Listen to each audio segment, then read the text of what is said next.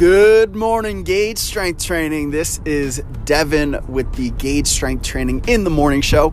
Today's on today's forecast, we have a conditioning day where we are doing descending pyramid style circuits.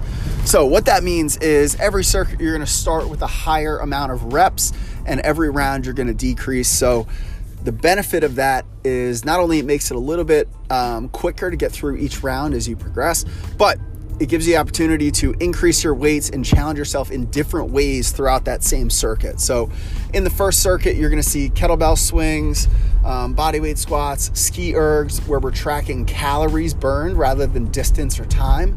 Um, so every single rep, every single set, you're going to go from 21 down to three for five total rounds. And every chance you're going to get a chance to increase your weight on kettlebell swings and you know push yourself in a different way. So kind of combines that progressive overload okay? So overloading your body with more weight with that higher rep you know conditioning aspect that's going to burn a ton of calories and keep your heart rate up.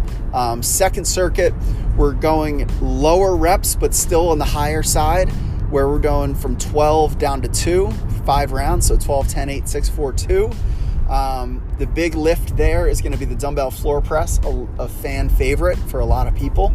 Um, so every rep or every set, we encourage you to increase the weight on the floor press, move quickly through some of those conditioning exercises, um, and we're going to finish today's workout with a super high rep conditioning and core finisher where we've got mountain climbers, uh, rope slams, and flutter kicks to really light your core on fire, get your heart rate up, uh, finish on a high intensity note.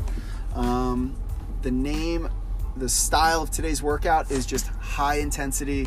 You know, pushing yourself in most multiple ways and really truly challenging yourself. Get the week started off on a high note. It's going to be a great week, guys. We've got a great week of workouts. Um, and I'll see you guys there.